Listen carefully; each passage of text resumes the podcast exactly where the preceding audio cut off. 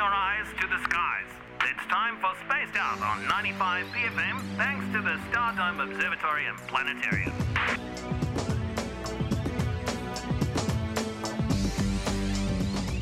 Hey there, Josh. How you going? Kia ora. How's it going? Going good. Thanks for thanks for calling us in. Uh, I'm Sam, by the way. If you didn't catch that earlier, I'm your Kia uh. I'm your drive host this afternoon. Lovely. So what's been going on in space? Not much, I hear. No, just jokes. Just jokes. There's always always stuff going on in space. There's always stuff going on. Well, what's what's big in news of space this week?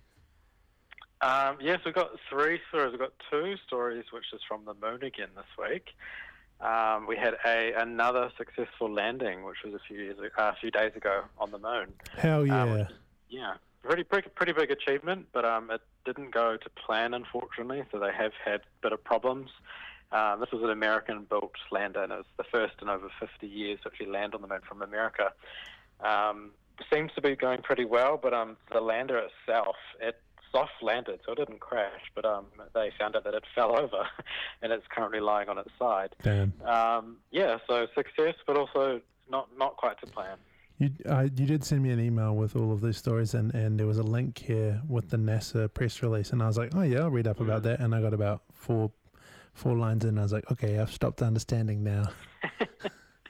Yeah, it's um, it's it's a, so it's built by a private company. So NASA's kind of contracted a company to build this lander, and then it takes the stuff for NASA basically. Um, so yeah, there was a lot relying on this, and they've they've landed on the moon, which is you know great. Um, but they found that the lander itself was tipped over, so they weren't able to deploy all the things that they were hoping to. Um, and yeah, they're not getting a huge amount of data from the from the lander at the moment. So I mean, it is a success. I think NASA's um, put it in their headlines as, you know, first American lander in 50 years. But um, yeah, it, ju- just goes to show once again that these things are really, really hard to do. So what are they actually trying to figure out? Like, what do they want to know about the moon with this lander? Um, The name of the lander is Odysseus. Is that right? Yes, Odysseus. So the, the lander is, is, once again, it's landing at the South Pole. So this is kind of the area that most countries are trying to go to. Um, and that's because this is where NASA wants to send people. So this is another one of those um, those payloads which it's finding out more about the South Pole, the conditions, the temperatures, um, you know, the kind of geography of the area. Because when we send people there, um, you know, we need to have pretty comprehensive maps. We need to understand. Uh, you know, communication issues that we might face with Earth, um, and these kind of robotic missions are kind of, yeah, going through those problems to make sure that once we get people there, they're not going to be having those same problems because we hopefully have solved them by then. Nice one. And there's another another story from the moon, as you mentioned. This one's a Japanese lander, or Japanese. Yeah, so this was um yeah Japan. They also landed at the South South Pole uh, back in January. Um, very similar story. So they they landed, but they landed on the head of the spacecraft, so it wasn't quite how they were supposed to land. Um, but yeah, that, that spacecraft it was designed to last for a lunar day, which is about two Earth weeks. Um, so once the sun went down on the moon, they didn't expect it to wake up.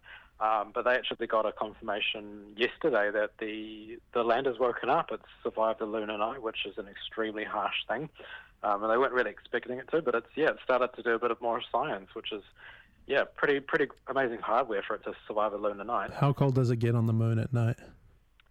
Um, it's just under about minus 100 degrees. Um, so, yeah, extremely cold. It's colder than anywhere on Earth. Um, and then when the sun comes up, it can get to, you know, 150 degrees Celsius. So you're talking, you know, 200, 250 degree temperature swing between day and night. Um, so, yeah, a lot of things that we send to them, and they have to be extremely hardy, extremely rigid. Um, and often we design things to only last for one day, so for about two weeks. So it's really surprising that it's actually woken up. Um, definitely didn't expect it, but it's yeah. Hopefully, it can do a bit more science before it dies. Nice one. That's cool. And uh, finally, what's the last story? Big, big in space this week. Yeah, final thing we had was um, kind of a cool story. We, we found a few extra moons around the uh, the outer planets in the outer solar system. Um, so we found three new moons, one around uh, the planet Uranus, and then two around the planet Neptune, which is the most distant planet. Um, and one of the moons um, around Neptune, it is the most distant uh, moon of any planet, and they found out that it's about 50 million kilometers from the planet Neptune. And just to give a bit of perspective, um, that's about the distance from the Sun to the planet Mercury. So it's an extremely far away moon. Um, and it's it's so far that it actually takes 27 years to go around Neptune. So Wow. Such a weird, strange find. Um, but it's yeah, it's kind of cool that we're still finding out things about our own backyard in space. So if you find a moon, do you get to name it? Is that part of the fun? Do you get to?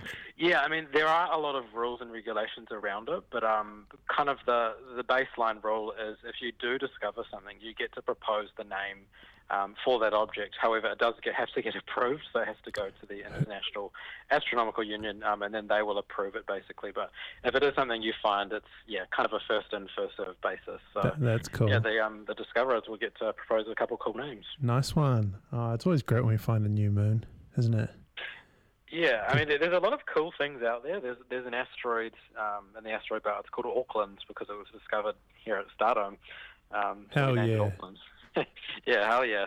Asteroid Auckland's pretty cool. It's as long as it stays out there, you know. As long as it stays out there in the solar system somewhere. Yeah, as long, as long as it doesn't come near us. Yeah. So what's going on at, at the uh, Stardome this week? Anything fun? Um, so we, yeah, we're, we're just about to release a whole bunch of new programs. We've got Sci-Fi at Stardome, which is returning, which we're very excited about.